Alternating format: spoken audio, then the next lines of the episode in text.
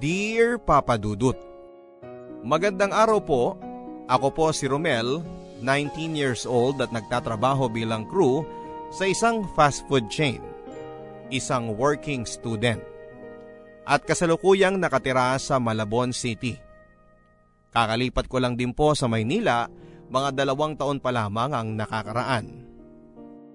Nag-iisang anak lamang po ako at lumaki po ako sa Nueva Ecija. Kasama ang nanay kong si Letty. Si nanay naman po ay tubong Cebu pero tumakas po siya sa kanila noong siya ay 16 years old pa lamang. Nagpamaynila at hindi na bumalik pa sa kanila.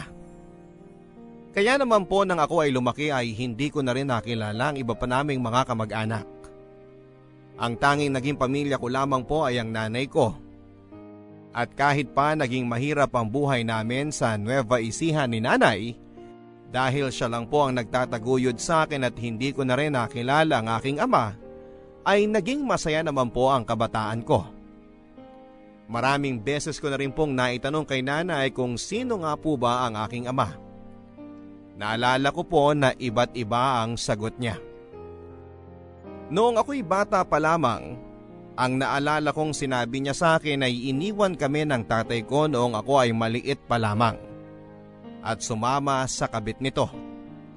Pero noong nasa elementary na ako at medyo nagkakaisip na ako, ang sabi naman ni nanay ay matagal na raw napatay ang tatay ko.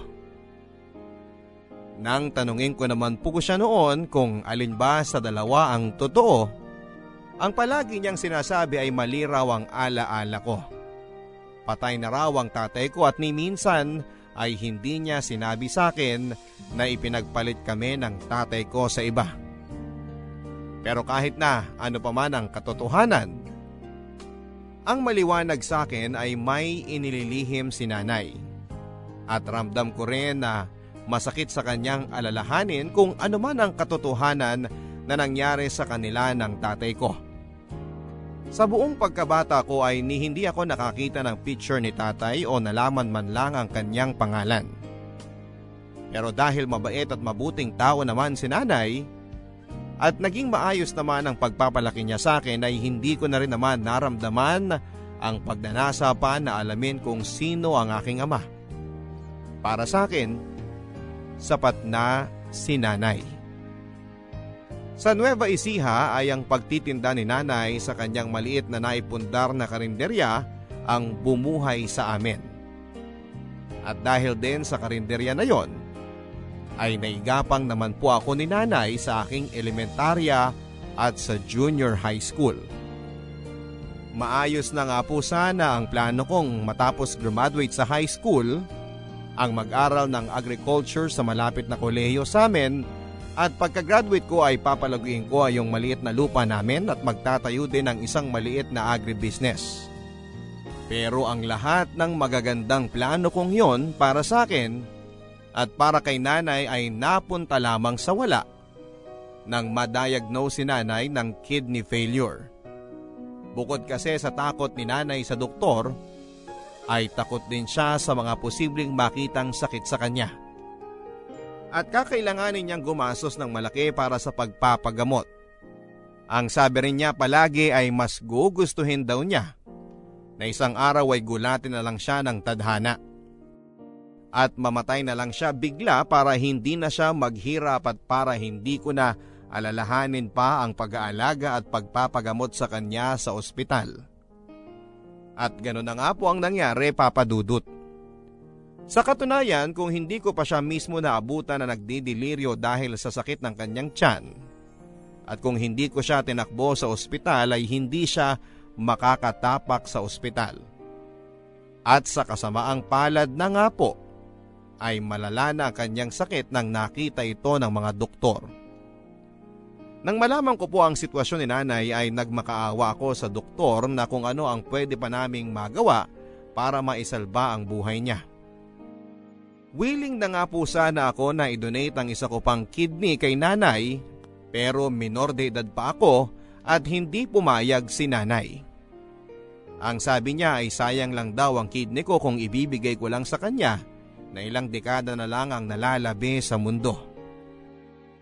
Bukod pa dito ay mahihirapan na raw ako na mabuhay ng normal oras na tanggalan ako ng kidney.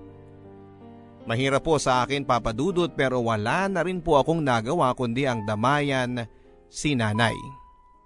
At gawing komportable ang pakiramdam niya sa mga huling araw niya dito sa mundo.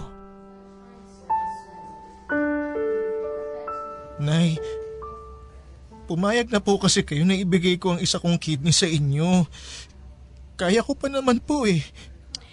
Romel, huwag kang makulit. Sinabi na ngang hindi na eh. Eh di, maghihintay na lang po tayo ng donor. Romel, anak, wag na. Bukod sa mahalang magagastos, hindi ko na yun mahihintay. Nay, huwag naman po kayong magsalita ng ganyan. Lakasan niyo po yung loob ninyo. Romel, anak, pabayaan mo na ako magpahinga. Nay, nakakainis naman po kayo eh. Hindi ko naman po kayo kayang pabayaan na lang ng ganyan. Hindi ko kayo kayang makitang nahihirapan kayo tapos ako walang magawa. Makinig ka anak ha. Maski ang mga doktor, wala nang kumpiyansa na kakayanin ko o may maitutulong pa sa akin ang kidney transplant. Nay, parang awa niya. Parang awa niyo na. Lakasan niyo po yung loob ninyo. Hindi, hindi ko po kayang mawala kayo, Nay.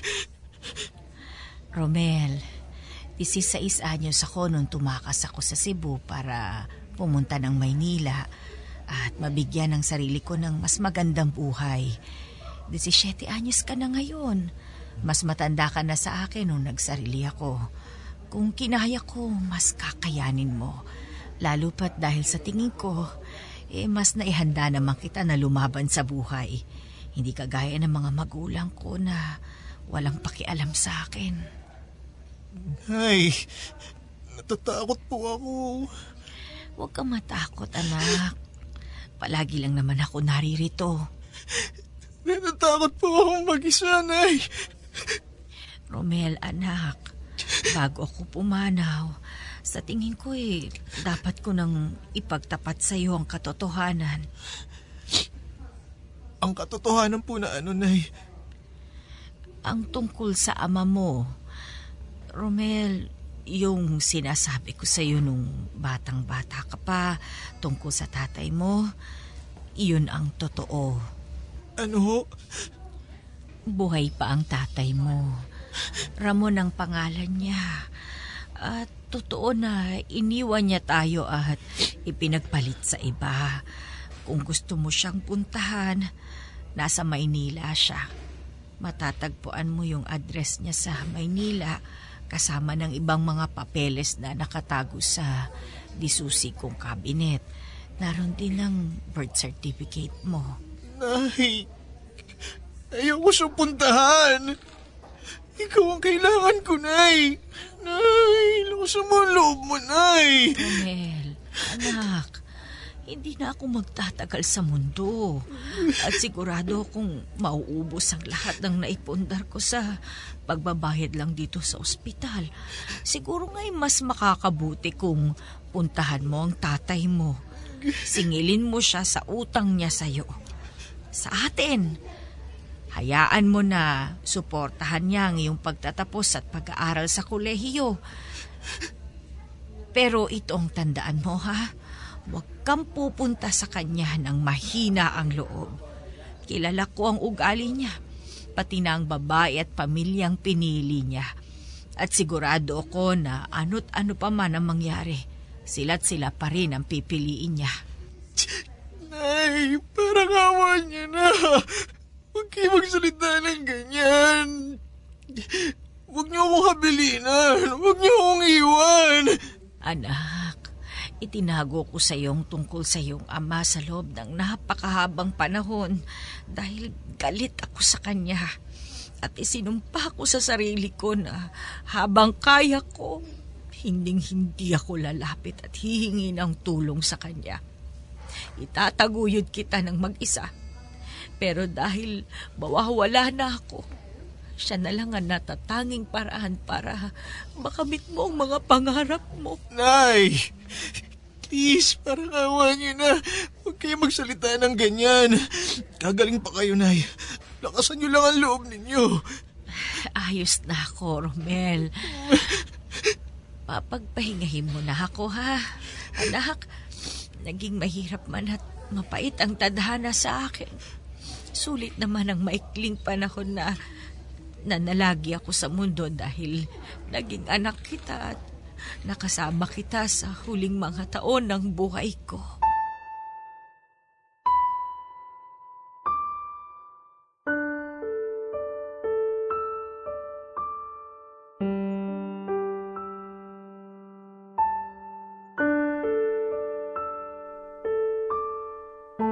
Dahil sa pagpapagamot ni nanay ay napilitan din po akong ibenta ang maliit na lupa namin upang makabayad sa utang sa ospital. At dahil si nanay lang naman po ang nagluluto at nagpapatakbo ng karinderya, ay nabaliwala din ito. Kaya minabuti ko rin po na ibenta ito sa kumare ni nanay. At dahil naibenta ko na rin po ang bahay at ang mga gamit namin at wala na akong materhan sa Nueva Ecija, ang pera na napagbentahan ko ng maliit na karinderya namin ay minabuti ko pong gamitin na lamang para sa aking paglipat sa Maynila. Nang tumulak po ako sa Maynila, papadudod ay wala akong kabalak-balak na puntahan ng ama ko. Nangupahan po ako sa isang dormitoryo at namasukan sa isang restaurant.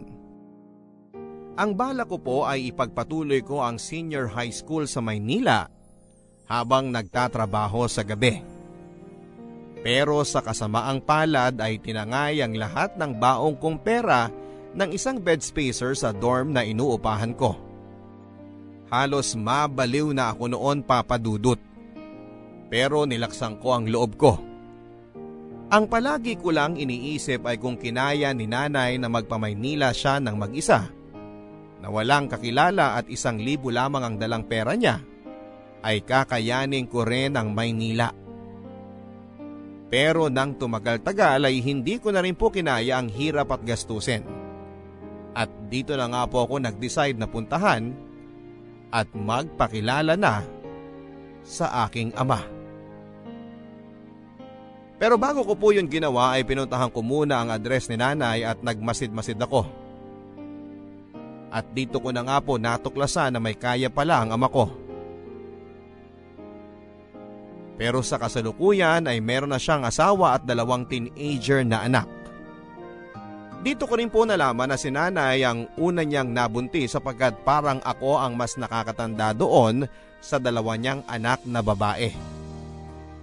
Masakit man po sa akin na makita ang tatay ko na masaya at meron ng pamilya ay hindi ko rin po maalis sa sarili ko ang magalit sa kanya. Dahil kami ang una pala niyang naging pamilya at kami kung tutuusin ang mas unang may karapatan sa kanya. Habang ang pamilya niya ay nabubuhay ng marangya, kami ni nanay ay naghihirap sa Nueva Ecija.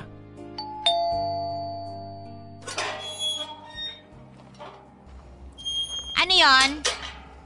Ma- magandang umaga po. Nandyan po ba si Sir Ramon? Sino ka? Ah, Rom-Rom po. Rom? Ano naman ang kailangan mo kay sir? Ah, eh, gusto ko lang po sana siyang makausap Tungkol saan? tungkol po sa sa trabaho po. Anong trabaho? Mag-a-apply po sana ako sa kanya. Mag-apply na ano? Yaya, pakilinis nga. Nagpupuli si Hachiko. Hi, sino ka? Ako si Rom. Gusto ko lang makausap si Sir Ramon. Ah, ganun ba? Daddy, may naghahanap sa'yo! Yes, Leslie. Sino yan? Sir Ramon?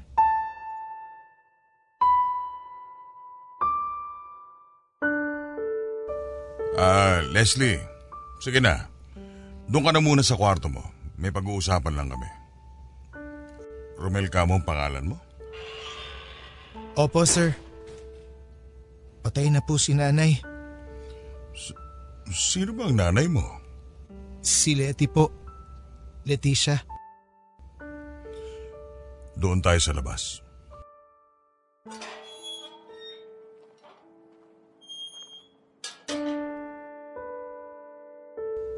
Bakit ka andito? Anong kailangan mo? Anak niyo po ako. Hindi ko alam ang sinasabi mo. Umalis ka na. Ano ho? Umalis ka na! Hindi kita kilala! Hindi ko kilala ang nanay mo! Sinungaling! Sinungaling kayo! Ito! Ito ang birth certificate ko! Nakasulat ang pangalan ninyo! Ito!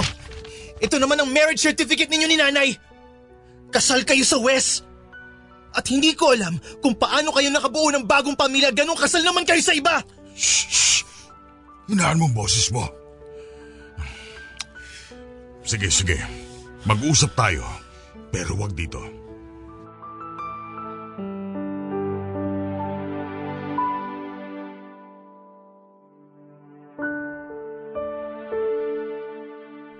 Nag-usap kami ni tatay ng pribado sa isang coffee shop ng hapon na yon, Papa Dudut. At sa pag-uusap na yon ay medyo nakuha ko na na may kabulastugang ginawa si tatay. Sa aking pagtatanong sa kanya ay doon ko po napagtanto na mukhang pineke ni Itay ang papeles niya kaya sila nakapagpakasal ng kasalukuyan niyang asawa na si Marjorie. At sigurado akong oras na makalabas ang katotohanan na kasal siya kay nanay ay mapapawalang bisa din ang kasal nila ng kasalukuyan niyang asawa. Sa halip na magkaroon ako ng lukso ng dugo at amor sa aking ama, ay kabaliktaran pa ang naramdaman ko sa una naming pagkikita papadudot. Napuno lamang po ako ng awa para sa akin at para sa aking ina. Doon ko po naunawaan ang sinabi ni nanay noong bago siya mamatay na alam niyang ano't ano pa man ang mangyari ay pipiliin ng tatay ko ang iba niyang pamilya.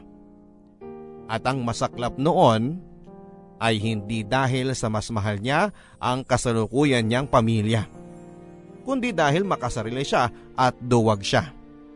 Duwag siya na harapin ang kanyang mga problema, kagaya ng pagkaduwag niya na panindigan kami ni nanay. At nalungkot din po ako para sa sarili ko papadudot. Kahit na alam kong marami akong nakuha at minana kay nanay sa itsura, sa ugali at mga prinsipyo sa buhay, ay alam kong anak pa rin ako ng aking ama. Nananalaytay pa rin sa akin ang dugo niya. At pakiramdam ko, ang naman ako sa kanya ay ang pagiging mahina ang loob at duwag. At kung hindi nga lang po siguro ako napalaki ng maayos, ng mabuti ni nanay, ay maaari siguro mas naging matatakotin pa ako at mahina ang loob. Sa pag-uusap din po namin yon ni tatay, doon ko nalaman ang tunay na nangyari sa kanila ni nanay. Nang nagpamaynila pala si nanay ay namasukan po siya bilang isang kasambahay at isa na nga po sa mga napasukan niya at naging amo ay ang mga magulang ni tatay. 21 years old lamang si nanay nang namasukan siyang kasambahay sa bahay ni tatay. At 24 naman si tatay noong una silang nagkakilala. Nag-iisang anak lang din po si tatay papadudot. Kaya naman ang taas ng expectation sa kanya ng mga magulang niya. Pero dahil hindi naman siya ganon katalino at kadalasang bagsak-bagsakan sa eskwela, at sa edad na 24 ay hindi pa rin siya nakagraduate sa college.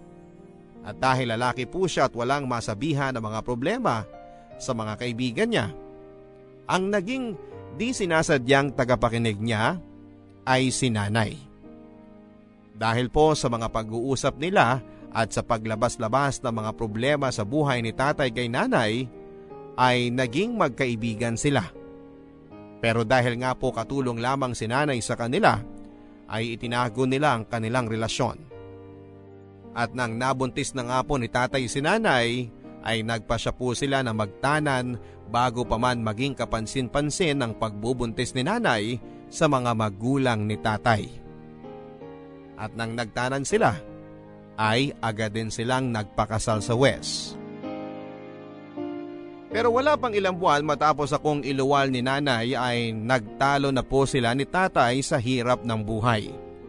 Parehong doktor ang mga magulang ni tatay kaya alam kong ni ay hindi siya nakaranas ng magutom at mahirapan. Kaya rin siguro wala pang kalahating taon nang magtanan sila ni nanay ay bumalik si tatay sa mga magulang niya. Humingi ng tawad at kinalimutan ng may iniwan siyang asawa at anak.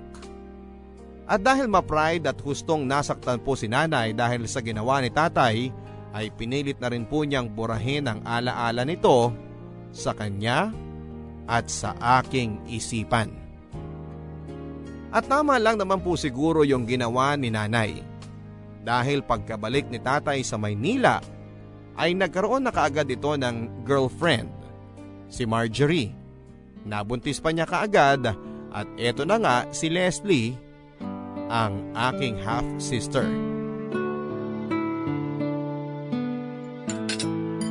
Marjorie, girls, um, meron ako ipapakilala sa inyo.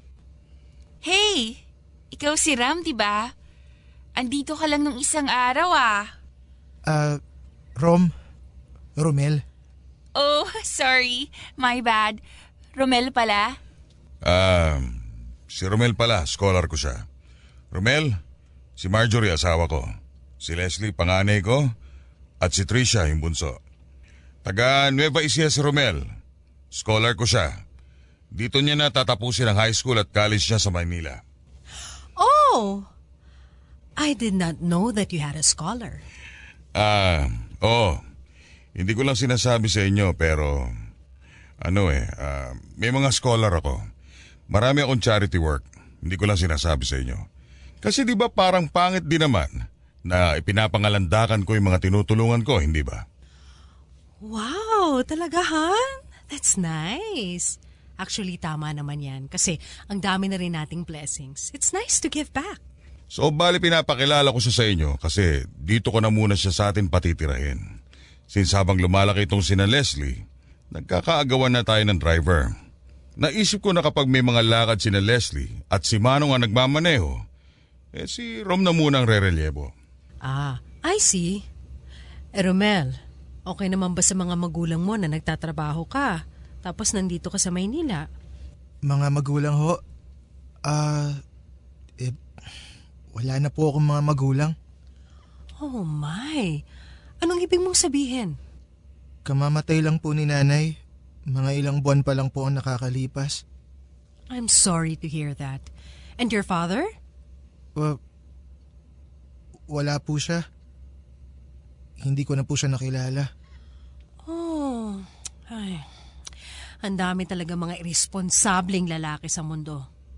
Now I understand, Han, kung bakit gusto mo nga siyang kupkupin. Kawawa naman ang bata, ulila na pala. Ah, thank you. Um, so Romel, sige. Dali mo na muna yung mga gamit mo sa driver's quarters. Pasensya ka na ha, kung magsishare kayo ni Manong doon. Pero minsan naman hindi siya nag stay in eh, so may privacy ka pa rin kahit papano. Maraming salamat po, ta- uh, sir. Maraming salamat po, Ma'am Marjorie. Nice to meet you, Romel. Nice to meet you din, Leslie. Um, Romel, meron pala akong lakad mamaya with my friends. Pwede mo ba akong ipag-drive? Pwede ka namang ipag-drive ni Manong. Hindi naman matutuloy ang lakad namin mamaya. Um, si Romel na lang. I mean, Manong so old kasi eh. Minsan ginagabi kami sa labas ng friends ko, tapos inaantok na si Manong habang nagde-drive. It's so scary. Okay lang ba sa'yo, Romel? Okay lang po, sir. Sa totoo lang papadudot ay naging palaisipan din po sa akin kung bakit pinili ni tatay na patirahin ako sa bahay niya kesa sa ikuha ko ng dormitoryo at ilihim ako sa kanyang pamilya. Naisip ko na baka po nanghihinayang siya sa dagdag na gasto sa pangungupahan sa titirhan ko. Naisip ko rin po na baka naman paraan niya yon para palagi niyang nakikita ang mga kilos ko. Ang bawat hakbang ko para mas kontrolado niya ako sa mga sitwasyon. Pero hindi ko rin maikakaila na sumagi sa isipan ko na baka naman pinatira niya ako sa bahay niya dahil nangungulila siya sa akin bilang isang ama. Na baka dahil sa pag-uusap namin ay nanumbalik sa kanya ang mga alaala at pagmamahal niya kay nanay. Nabukal sa loob niya ang tulungan ako at makabawi sa mga pagkukulang niya sa amin ni nanay. At sa tingin ko po papadudot ay mas pinaniwalaan ko ang huling dahilang yon na sumagi sa isipan ko. Dahil naging madali po sa akin ang pumayag sa gusto ng tatay ko. Na kahit pinagpapanggap niya akong scholar lamang niya at balak niya pa akong gawing driver ng mga anak niya, mga half-sisters ko. At deep inside ay mahal niya ako. Pinaniwala ko ang sarili ko na yon lamang kasi ang tanging alam na paraan ni tatay para maipakita niya sa akin na mahalaga pa rin ako sa kanya. Sa kabila ng kanyang masalimuot na sitwasyon at sirkumstansya. Noong simulang mga linggo ay maayos naman ang naging karanasan ko sa bahay ni tatay. Naging maayos at magalang ang pakikitungo sa akin ng asawa niyang si Marjorie at ng mga half-sisters ko sa akin. Pero habang tumatagal ay mas nagiging komportable na sila sa akin. Ay unti-unti na rin nilang pinapakita ang tunay nilang mga anyo. Si Ma'am Marjorie ay napaka matapobre. Ang mga kapatid ko ay napakamaldita at maarte. At maski ang yaya nila at driver ay sinusungitan ako. Habang tumatagal ay mas pababa ng pababa ang pakikitungo nilang lahat sa akin. Habang tumatagal ay mas nararamdaman ko na nga na driver lamang ako at tagalabas ako. At maski sa sarili kong ama ay unti-unti ko na rin nararamdaman yon na mas nagiging driver niya ako kesa sa sarili niyang anak.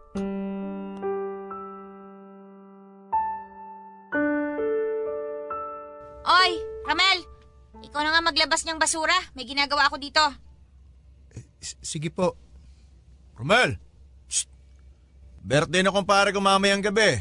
Ikaw na muna maghatid kay Ma'am Marjorie. Naku, eh kuya, paano po kaya yan? Eh, may exam po ako bukas eh. Pabayaan mo na yung exam-exam na yan. Tandaan mo, ang prioridad mo ay yung kapakanan ng mga anak ni na Mama at Sir. Dahil kung di naman sa mga magulang nila, eh, hindi ka rin naman makakapag-aral. Ah, sige po. Ako na po ang bahala. Yan. Ganyan dapat. Oy, Ramel! Ano ba naman yan? Eh, nakaalis na yung truck ng basura. Hindi mo pa nailalabas yung mga basura dito. Romel, sumama ka pala sa akin mamaya dahil may event kami sa sports club. Ipagdadrive ko po kayo, ma'am. Oo, ipagdadrive mo ako tapos umalalay ka na rin sa akin. O nga pala, magbihis ka ng maayos ha? Paano pong maayos na bihis? Basta ayoko nang naka-shorts o chinelas lang. Nakita mo yung mga alalay ng mga amiga ko doon sa sports club, hindi ba? Mga mukha mga mababango lahat at nasusweldohan ng tama. Dapat ganun ka rin. Napahiya na ako sa'yo nung nakaraan eh. Sige po, Ma'am Marjorie.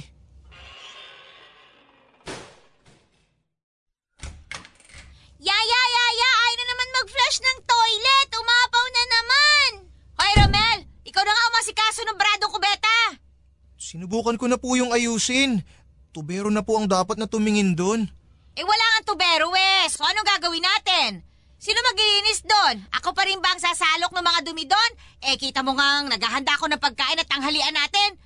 Ikaw na maghanap ng paraan para malinis yon dahil ikaw naman ang walang ginagawa.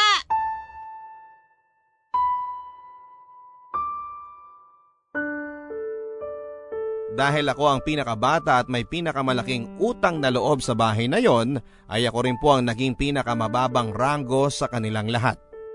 Maski ang kasambahay nila at driver nila tatay ay ako pa rin ang inuutusan. At may mga pagkakataon din po papadudot na maski ako ay nakakalimutan ko na rin na anak nga pala ako ng tatay ko. Maski ako, ang tingin ko minsan sa sarili ko ay katulong, driver at alipin nilang lahat. At dahil karamihan ng oras ko ay kinakain na nga rin po sa mga kakasunod sa mga samot-saring utos ng lahat ng tao sa bahay na yon, ay napabayaan ko na rin po ang aking pag-aaral. Ang dati kong mga matataas na grado noong ako ay nag-aaral pa sa Nueva Ecija ay biglang naging pulos pasang-awa na lamang. Hindi ko alam kung sa paanong himala ng Diyos pero naitawid ko rin naman po ang senior high school papadudot. At nakagraduate naman ako. At pagkatapos po noon ay nakapag-enroll na rin po ako sa kursong agriculture sa isang kolehiyo. Sa punto pong yon ay sa aking buong akala ay tama nga po si nanay sa sinabi niya sa akin. Unti-unti na nga pong nakakamit ang mga pangarap ko sa tulong ng ama ko.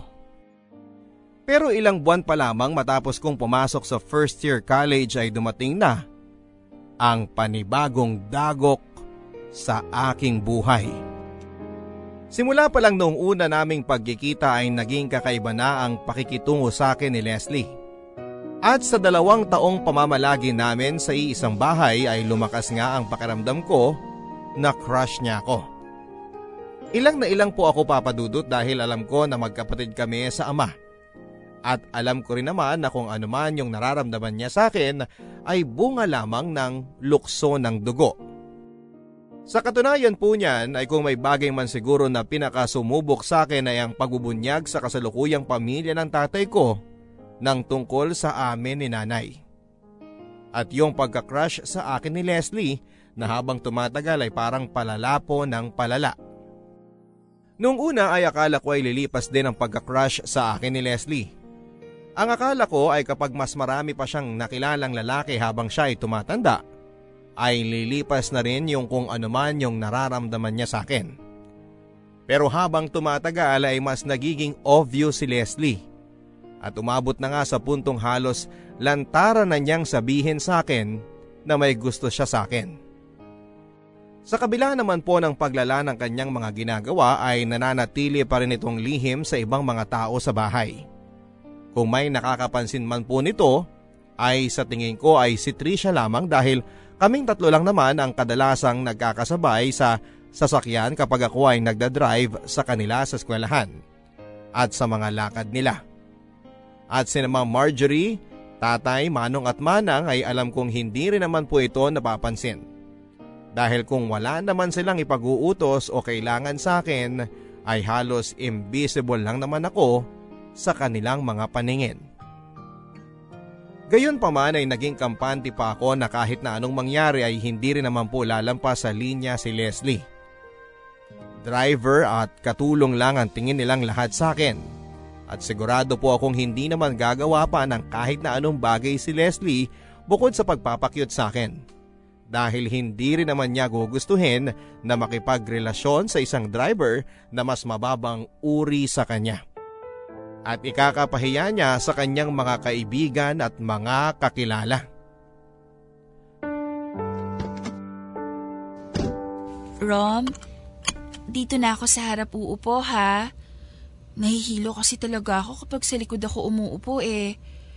Okay lang? Ah, uh, eh, sige. Sasakyan niyo naman to eh. Nakakatawa ka talaga. Nagpagupit ka pala, no? Mas bagay sa'yo yan. Mas lumalabas yung pagkakahawig mo kay Ken Chan. Ganon? At uh, salamat. Oo, crush ko nga yun eh.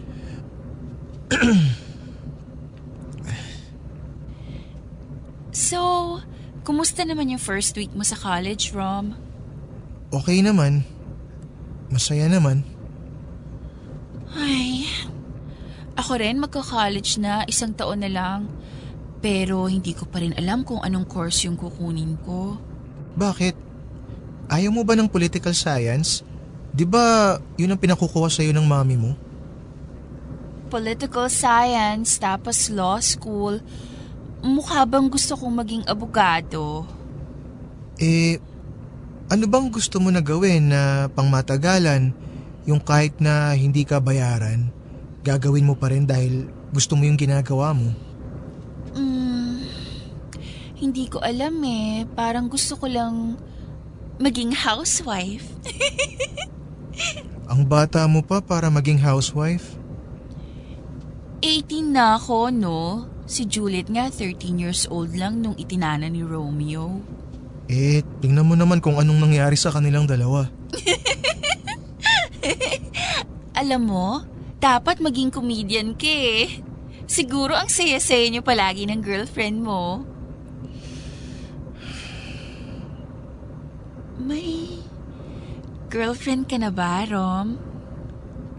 Wala pa. May nililigawan ka na? Wala pa rin. Ha? Bakit naman?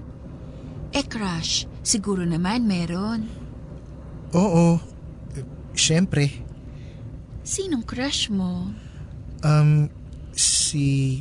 Si Julian San Jose. Hindi artista, yung normal na tao.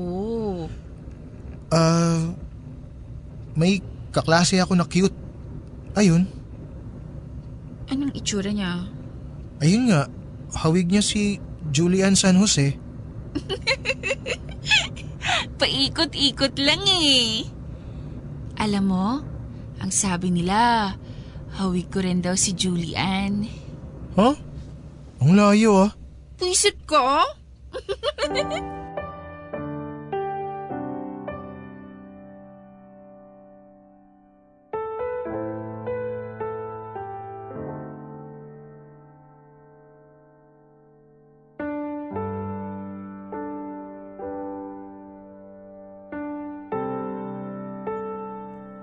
Noong pong mga panahong unang pasok ko sa kolehiyo ay naging mas lantaran si Leslie sa akin papadudot. Madalas na kapag wala si Trisha ay doon na po siya umuupo sa harapan ng kotse. Katabi ko sa driver's seat. At noong tumatagal pa ay maski kay Trisha ay hindi na rin siya nag-iingat. Sa harapan pa rin po siya umuupo, katabi ko. At kapag pinagdadrive ko siya o kapag magkasama kami ay madalas na napupunta po ang usapan namin tungkol sa love life. Nakadalasan nga po ay nauuwi na po sa pagtatanong niya tungkol sa personal kong buhay. Kung ano po yung mga gusto ko sa babae at kung sino-sino na nga po ang mga naging girlfriend ko. At kahit na isang tanong, isang sagot lang po ang ibinibigay ko kay Leslie ay hindi po siya naaapektuhan dito. Patuloy lang siya sa pag-iimbestiga at pagtatanong sa mga personal na detalye sa buhay ko papadudot. At napapansin ko nga po na kung ano man ang impormasyon na ibigay ko sa kanya, halimbawa ay yung nabanggit ko sa pag-uusap namin na madasalin yung daddy kong GF sa Nueva Ecija, sa mga susunod na araw ay magiging ganon din siya. Naging biglang deboto na siya sa isang santo sa simbahan. At nang banggitin ko pa na gusto ko sa mga babae ay yung hindi masyadong nagmi-makeup ay pansin ko nang sa mga sumunod na araw ay binawasan na rin niya yung kadalasan niyang inilalagay na makeup. Pero simula po noon ay mas lalo akong kinabahan nang napapansin kong mas nagiging agresibo na si Leslie sa akin.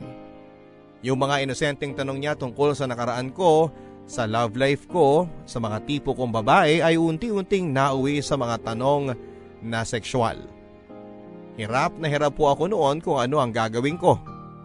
At ilang na ilang kapag kinakambyo na po ni Leslie ang usapan noon. Kung tutuusin ay kating-kati na po ako sa kanyang sabihin na maghunos dili siya sa mga ginagawa at sinasabi niya dahil hindi niya lang alam ay magkapatid kami sa ama. At sa puntong yon ay naramdaman ko na rin po papadudot bilang na mga araw na kakayanin kong manatili sa bahay na yon o nang hindi sinasabi sa kanya ang katotohanan. Isang araw ay hindi na po ko nakatiis at binala ko na sanang kausapin si tatay tungkol dito kahit na alam kong hindi magiging madali o komportable ang aming magiging pag-uusap.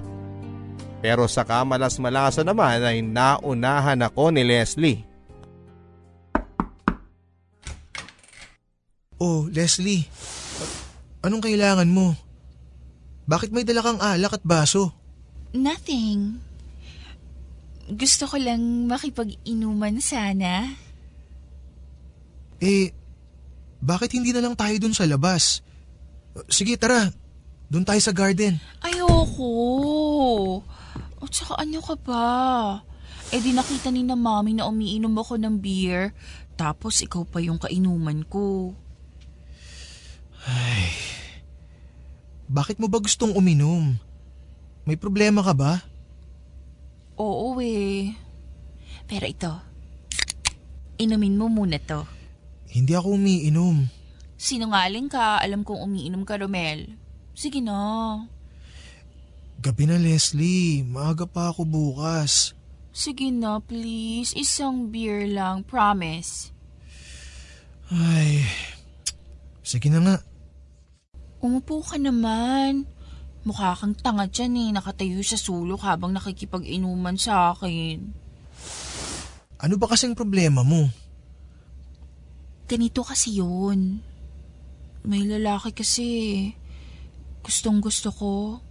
Pero ang problema, parang di naman niya ako gusto. Sus, wag mo masyadong dibdibin yun. Marami ka pang makikilala na lalaki sa buhay mo. Pero ayoko ng ibang lalaki. Ang gusto ko siya. Siya lang. Eh paano yun? Eh sinabi mo nga, hindi ka naman gusto. Hindi mo naman pwedeng puwersahin yung tao na magustuhan ka. Ano bang problema sa akin, Romel? Pangit ba ako? Sexy naman ako, ba? Ang dami naman nagkaka-crush sa akin. Pero ewan ko pa sa lalaking to. May mga sandali pa na pakiramdam ko, pinandidirihan niya ako. Baka hindi ka lang talaga niya gusto, Leslie. Hayaan mo na. Bata ka pa naman. Marami ka pang makikilala. Pero ayoko nga sa iba, Romel. Hindi ba malinaw yun? Bata ka pa. Kung ano man ang nararamdaman mo para sa lalaki na yun, sigurado akong magbabago pa yun. Bakit ka ba ganito sa akin, Romel? Huh? Anong ibig mong sabihin? Romel, minsan hindi ko alam kung tanga ka o nagtatanga-tangahan eh. Hindi ko maintindihan ang sinasabi mo. Hindi ba malinaw, Romel? Ikaw. Ikaw ang gusto ko. Ikaw lang. Leslie, lasing ka na. Bumalik ka na sa kwarto mo. Hindi. Hindi ako aalis dito hanggat hindi mo sa akin sinasabi kung bakit hindi mo ako gusto. Ano ka ba, Leslie? Anong gusto mong marinig sa akin? Pasensya ka na pero wala akong gusto sa'yo. Sige na, umalis ka na. Bumalik ka na sa kwarto mo. Hindi ako aalis dito hanggat hindi mo ako nagugustuhan. Ano ka ba naman, Leslie? Nasisiraan ka na ba ng bait? Ah, Leslie, wag! Umalis ka na! Umalis ka na, Leslie! Huwag mo akong ipagtulakan. Tandaan mo, Romel. Pagsisisihan mo tong ginawa mo.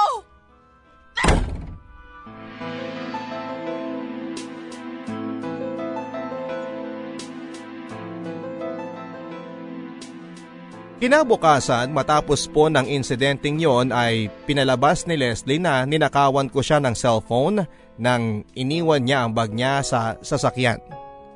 Kinumpronta po ako ni Ma'am Marjorie at syempre tinanggi ko ang ibinibintang sa akin ni Leslie. Pero dahil na rin po sa pagtanggi kong yon ay mas nagalit sa akin si Ma'am Marjorie dahil pinapalabas ko raw na sinungaling ang anak niya. Bakit naman daw sasabihin ng anak niya yon? Ano raw ang mapapala ni Leslie sa pag-frame up sa akin na nagnakaw ako? Ano naman daw ang mapapala ni Leslie sa akin? Gayong driver lamang ako at mahirap lamang ako. Maski si Manong at Manang ay nagbitiw na rin ng masasakit na salita sa akin. Wala daw akong utang na loob. Matapos raw akong kupkupin na mag-asawa at pag-aralin ay ganun pa ang igaganti ko sa kanila. Tanging si tatay lang po ang hindi agad naniwala sa ibinibintang ni Leslie. At matapos po akong kastiguhin ni Ma'am Marjorie ay kinausap ako ni tatay ng personal. Nahihirapan daw siyang paniwalaan na ninakaw ko ang cellphone ni Leslie. Ano daw ba ang tunay na nangyari? At nang sinabi ko po sa kanya ang ginawa ni Leslie noong nakaraang gabi ay hindi naging komportable ang pagtanggap dito ni tatay. Ang sabi po niya sa akin, Papa Dudut, mas makakabuti pa siguro kung aalis ako sa poder nila. Ayaw daw niya ng gulo. At hinding hindi daw niya maaaring pahintulutan na malaman ng asawa at ng mga anak niya ang tungkol sa amin ni nanay. Pero huwag daw ako mag-alala dahil kahit naman daw hindi ako titira sa kanila ay ipagpapatuloy pa rin niya ang pagsuporta sa akin hanggang sa makagraduate ako sa college. Naging masakit po sa akin ang desisyon ng tatay ko. Doon ko napagtanto na hindi ko lang pala inaamin sa sarili ko pero sa dalawang taon na ipinamalagi ko sa bahay ni natatay at sa kabila po ng pagtrato sa akin ng pamilya niya bilang isang katukatulong, driver at all-around alalay nila. Ay umaasa po ako na mababago pa ang ihip ng hangin. Umaasa ako na magkakaroon ng lakas ng loob si tatay na aminin sa kanyang pamilya na anak niya ako. At dahil doon ay magiging bukas na rin sila sa akin. At tatanggapin din nila ako. At ang lahat ay mauuwi sa isang maligayang pagtatapos. At magiging isa kaming isang malaki at masayang pamilya. Pero dahil sa nangyari ay doon ko rin napatunayan na ang tagal ko na rin po palang umaasa at niloloko ko ang sarili ko. Dahil husto ang galit sa akin ni Ma'am Marjorie dahil sa ibinintang na pagnanakaw sa akin ni Leslie, ay ibinalak po nito na ipadampot ako sa pulis. At nang marinig naman po ito ni Leslie ay naramdaman ko ang takot sa kanyang mga mata. Malinaw na hindi rin po niya inaasahan na hahantong sa ganon ang pag-frame up niya sa akin. Pero kahit na ganoon na nga ang nangyari ay nanahimik lamang siya. Pinabayaan niya lamang ang mga nangyayari. Kinausap ni tatay si Ma Marjorie at kinumbinsin niya na hindi ito magsampa ng kaso laban sa akin. Minura-mura pa niya ako kunwari sa harapan nilang lahat. At sinabi sa kanila na palalayasin na lamang daw niya ako. At mukha namang kinagat ni Ma'am Marjorie ang mga sinabi niyang yon. Dahil matapos ang palabas na ito ni tatay, ay kumalma na ang asawa niya at sinabihan ako na magpasalamat daw ako at mga mabubuti silang tao. Kaya bibigyan nila ako ng pagkakataon na baguhin ang buhay ko. Pero sa totoo lang papadudot ay kahit na masakit po ang mga binitawang salita sa akin ni Ma'am Marjorie ay walang katumbas ito sa sakit na naramdaman ko nang marinig ko ang mga mura na lumabas sa bibig ng tatay ko. Lalo na't alam ko na gawa-gawa lamang niya yon para itago sa kasalukuyan niyang pamilya ang katotohanan. Doon ko po napagtanto kung gaano kaduwag ang ama ko at kung gaano kami kawalang halaga ni nanay sa kanya. At kahit na matagal ko na rin naman pong alam na mas matimbang sa tatay ko ang kasalukuyan niyang pamilya kaysa sa amin ni nanay, ang marinig po ang mga salitang yon na lumabas galing mismo sa kanyang bibig. At ang sabihin ng harap-harapan ang mga iyon ng walang pakundangan sa mararamdaman ko. Pakiramdam ko ay sinaksak na rin po ako ng sarili kong ama. Habang ako'y nag-aal sa balutan ay bigla pong may kumatok sa pintuan ng aking kwarto. Ipinatawag ako ni Ma'am Marjorie. At nang pumunta po ako sa sala ng bahay ay andon silang lahat at parang nagbago ang ihip ng hangin. Ang unang nagsalita ay si tatay at humingi po siya ng tawad sa akin dahil na misplace lang daw pala ni Leslie ang kanyang cellphone. At matapos po niyang magsalita ay nagsunura na ang iba pang miyembro ng pamilya. Maski si Manong at Manang ay humingi din po ng tawad. Nagmakaawa si Leslie na patawarin ko raw siya. Hindi naman daw niya sinasadyang nangyari at napakasama daw sa pakiramdam niya ang mapagbintangan ako. Nagmamakaawa din po siya na wag na akong umalis.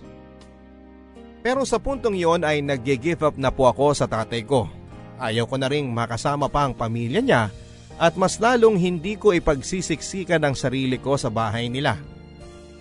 Nagpasalamat na lamang po ako sa kanilang lahat at sinabi na hindi ko na kailangan ng tulong nila.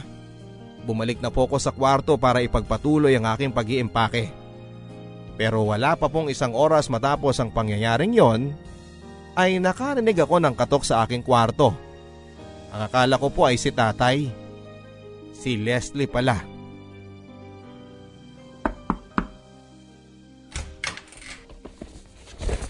Leslie, anong ginagawa mo rito? Romel, please. Parang awa mo na. Patawarin mo na ako sa nagawa ko.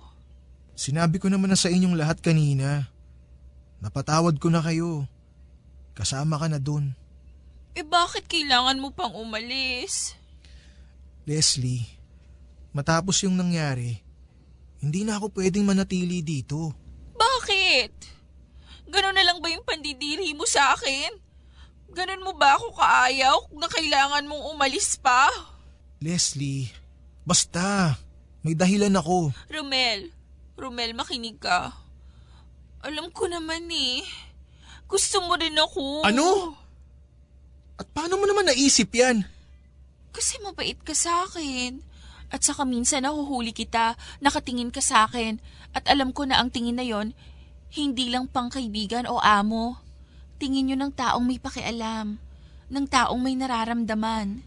Leslie, minsan sa buhay ng tao, nakakakita tayo ng mga bagay na kahit wala naman, e akala natin meron. At pinagpipilitan pa natin na meron talaga. Dahil ang mismong pagkatao natin ay ang may pagkukulang. Hindi ko maintindihan ang sinasabi mo. Ang alam ko lang, sigurado ako sa nararamdaman ko. Leslie, parang awa mo na. Pabayaan mo na ako. Kakalimutan ko na lang yung ginawa mo. At lahat ng nangyari. Okay? Hindi ko kaya, Romel. Please, parang awa mo na. Huwag kang umalis.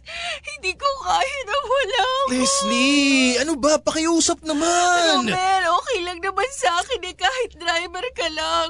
Kahit na mahirap ka lang at hindi tayo magkalibel. Ano? Leslie, anong bahagi ba ng hindi? Wala akong gusto sa'yo ang hindi mo maintindihan. Alam mo, kung tutusin dapat nga magpasalamat ka eh. Dahil kahit na driver ka lang at ganyan ka, nagustuhan kita. Na ikaw ang pinipili ko. Ang daming iba dyan, nagkakandara pa sa akin, pero ikaw na dugyot at probinsyanong nagustuhan ko. Ang kapal ng mukha mong basti din ako. Leslie, pakiusap naman oh. Kinikilabutan ako sa mga lumalabas sa bibig mo. Padahanin mo na nga ako. Hindi! Hindi ako aalis dito hanggat hindi mo ako hinahalikan. Ha? Doon natin malalaman kung wala ka talagang gusto sa akin. Sira na ba yung ulo mo? Tumabi ka na kasi! Hindi nga eh. Ah! Layon mo nga ako! Nakakadiri ka! Leslie, magkapatid tayo!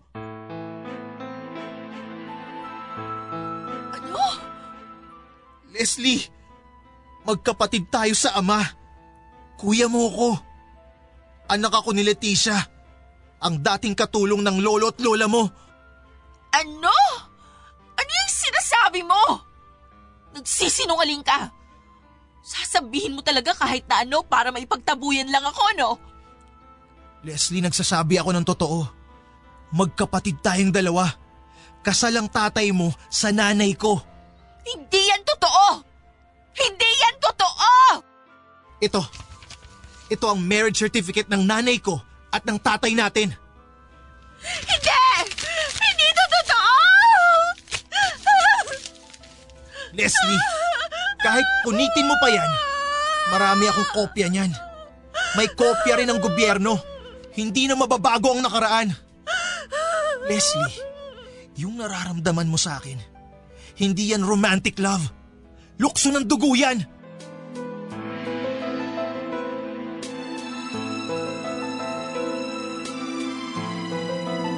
At kahit na awang-awa ako kay Leslie ay pinabayaan ko siya na umiyak lang doon nang umiyak sa aking kwarto at iniwan ko siya sa ganong estado.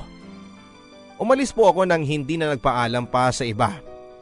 At wala na rin po akong balak pang kontakin ang kahit na sino sa kanila maski ang ama ko. Dahil alam kong sa pagsisiwalat ko ng katotohanan na yon, kay Leslie ay malamang napuputok yon at makakarating sa kanyang mga magulang. Lumipat po ako sa ibang syudad at doon na nga po ako napunta sa isang maliit na kwartong inuupahan ko sa Malabon. Mula sa mga baon-baon na ibinigay sa akin ni tatay sa loob ng dalawang taon ay nakaipon din naman po ako ng sapat na pera na tansya ko ay pupwedeng makasuporta sa akin sa aking mga basic na pangangailangan sa loob ng anim na buwan. At dahil alam kong sa susunod na semester ay malamang ay hindi ako susuportahan ng tatay ko, ay nag-apply na rin po kaagad ako ng trabaho sa isang fast food chain para makapagsimula ng mag-ipon. At doon ko na nga lang po napansin na ilang linggo na pala ang lumipas pero wala pa ako nababalitaan na konsekwensya ng ginawa kong pagbubunyag ng pagkatao ko kay Leslie. At nang ang mga linggo ay lumipas sa mga buwan ay naisip ko na maaaring dalawa ang kinahinatna ng pangyayaring yon na maaaring inilihim ni Leslie ang sinabi ko sa kanya o kung hindi man ay maaari din naman na kinumpronta niya ang aming ama at nagkagulo na ang buong pamilya. At minabuti na lamang ng tatay ko na hindi ako balikan sa pangyayari. Pero isang araw ay nagulat na lamang ako nang may biglang kumatok sa pintuan ng inuupahan kong kwarto. At doon ko po nalaman kung ano ang nangyari matapos akong umalis ng bahay ni natatay. Hayop ka! Natuntunding kitang animal ka! Iwan niyo ako! Sinira mo buhay namin! Sinira mo buhay ko, hayop ka! Sir! Ano kaguluhan to? Tulungan niyo ako! Halika kayo rito! Itiwan niyo ako! Tama na! Tama na! Alam mo ba kung nasa si Leslie ngayon? Nasa psychiatric ward siya! Sinubukan niya magpakamatay! At hindi pa namin malalaman ang tunay na dahilan kung bakit siya nagtaka magpakamatay kung hindi kami kinausap ng psychiatrist niya! Bakit ba kasi hindi ka nalang nanahimik, Romel? Ano pumasok sa kapiranggot mong utak at sinabi mo sa kanya yon? Ah! Dahil gusto kong halain ang anak mo! Ng mismong kapatid ko! Pero may maayos na paraan ng pagsasabi ah! Bakit kailangan ganon? Ewan ko! Siguro dahil sa mga oras na yun, inuna ko naman yung sarili ko! Dahil doon ko na-realize na kahit ano pa ang mangyari, ang mismong ama ko, hindi ako unaing isipin! Hindi niya ako pipiliin! Ang sarili ko na lang ang pwedeng maging kakampi ko! Bakit? Ano pa ba gusto mo? Pinatuloy kita sa sarili kong bahay. Pinag-aral, binihisan. Kahit na maayos sa tahimik na ang buhay ko, pinapasok pa rin kita doon. At tinanggap pa rin kita kahit na pwedeng-pwede na makitang talikuran. Ang kapal din talaga ng pagmumukha mo, no? Sir Ramon, ipapaalala ko lang sa inyo na kami ng nanay ko ang una mong pamilya. Siya ang una mong minahal, pinakasalan, at pinasa! At ako ang una mong anak! Ako ang panganay mo! Tapos magsasalita mo ako ng ganyan ang kapal ng mukha mo! At wag na wag niyo sa akin isumbat na para bang utang na loob ko na tinanggap niyo ako sa pamamahay ninyo! Na dapat ipagpasalamat ko pa na itinrato niyo ako at ng pamilya niyo na driver imbes na kadugo! Labing pitong taon niyo kami pinabayaan ni nanay! At yung pagpunta ko sa inyo, naniningil lang ako sa obligasyon niyo sa akin! Asal dugyot ka talaga! Alam mo ba kung anong ginawa mo sa aming mag-asawa? Wala akong pakialam! Hayop ka talaga! Dahil sa'yo, naipaghiwalay sa akin si Marjorie! Winasak mo ang pamilya ko! Wala akong mayaharap sa mga tao! Silang lahat, mga kamag-anak ko, mga kaibigan ko, mga kasama ko sa negosyo, alam nilang nagkaanak ako sa isang katulong! Hayop ka, Romel! Winasak mo ako! Sinira mo ang buhay ko! Ha? Tama lang yan sa'yo! Karma ang tawag dyan, tay! At least ngayon, quits na tayong dalawa! Dahil sa pagiging makasarili mo at mahiya mo! Matagal mo na winasak ang buhay namin ng nanay ko! Hayop ka! Papatayin kita! Tama na ho! Karding! Tumawag ka ng barangay!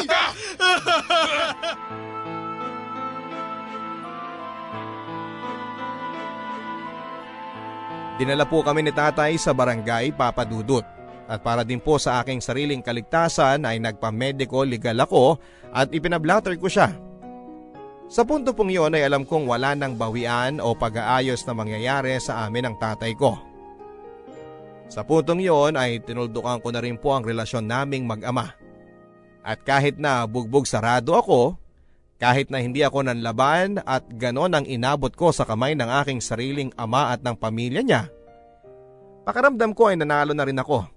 Naiganti ko si nanay at nakabawi na ako sa lahat ng atraso ng tadhana sa amin. Ang sabi po sa akin ay dapat ay nakulong din daw po ang tatay ko at malamang ay binayaran niya rin ang kanyang kalayaan. Pero ang sa akin papadudot, sige okay lang kung nakalaya siya. Okay lang kung ang lahat ay kaya niyang bilhin ng pera. At okay lang din kung isamang araw ay balikan niya ako gantihan o ipapatay dahil sa pagkabaliw niya. Okay lang sa akin dahil alam kong dahil sa mga nangyaring ito at kinahinatnan niya, ako na ang panalo. Wala na akong takot sa dibdib at hindi na ako duwag kagaya ng tatay ko. Nakawala na ako sa pagiging anak ng tatay ko. Pero aaminin ko sa inyo Papa Dudut, habang tumatagal na humuhupa na ang galit sa aking puso Paminsan-minsan ay naiisip at naaawa din ako sa sinapit ni tatay pati ng kanyang pamilya. Lalong lalo na si Leslie. Oo, naging malupit nga sila sa akin. Naging matapobre sila. Pero alam ko namang naging ganon lang sila dahil may mga naging pagkukulang din siguro ang mga magulang nila sa pagpapalaki sa kanila. Mga biktima lang din sila ng sirkumstansya. At ang pinakamatinding trahedya sa kanila ay kahit na siguro ano pang dagok ang abutin nila sa buhay ay hindi sila matututo ng mga dapat nilang malaman. At habang buhay na silang magiging ganon kababaw, kakitid ang utak, makasarili at mananatiling ignorante sa realidad ng mundo at sa mga sarili nilang kondisyon hanggang sila ay mamatay. Sa ngayon po papadudot ay pinagbubuti ko na lang po ang aking pag-aaral at pagtatrabaho Mahirap pero matapos po ang lahat ng dinanas ko, alam kong kakayanin ko. Hindi man po ako nasuportahan at nakitang nakapagtapos ng kolehiyo ni nanay. At kahit na wala na akong suporta sa aking ama, ay hindi ko po yon pinoproblema. Dahil ako na mismo ang tutupad sa aking mga sariling pangarap. Total, mag-isa na lamang ako at wala nang ibang makakapitan kundi ang Diyos at ang sarili ko. At sana po papadudot ay kahit papaano ay meron akong na-touch na mga nakikinig po sa inyo. At sana po ay nakapagbigay ako ng konting lakas at inspirasyon lalo na doon sa mga ulila na. At doon sa mga nagsisimula pa lamang lumaban sa buhay ng mag-isa. Ang inyong kapuso at kakampi, Romel.